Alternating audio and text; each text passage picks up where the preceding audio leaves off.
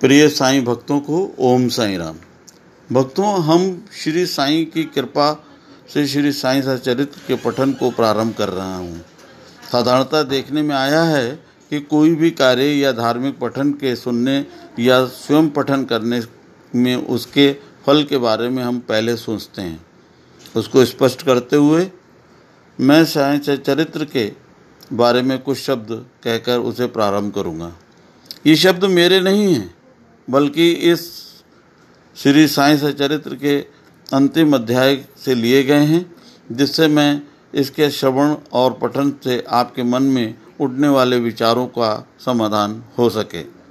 श्री साईं चरित्र के लेखक श्री हेमांड पंत ने इस ग्रंथ के पढ़ने व उसके श्रवण से होने वाले पुरस्कार पर स्पष्ट किया है। उन्होंने कहा है कि इस ग्रंथ के पठन पाठन से या श्रवण करने से तुम्हारी तिगुनी आपत्तियाँ दूर हो जाएँगी। और श्रवण करोगे तो श्रोतागण अतपतन से बच जाएँगे। और यदि एकाग्रचित होकर नित्य एक अध्याय भी पढ़ोगे तो तुम्हें अपरमित सुख की प्राप्ति होगी। ईमान जो कहते हैं, श्री साईं चरित्र के कलिमल हरि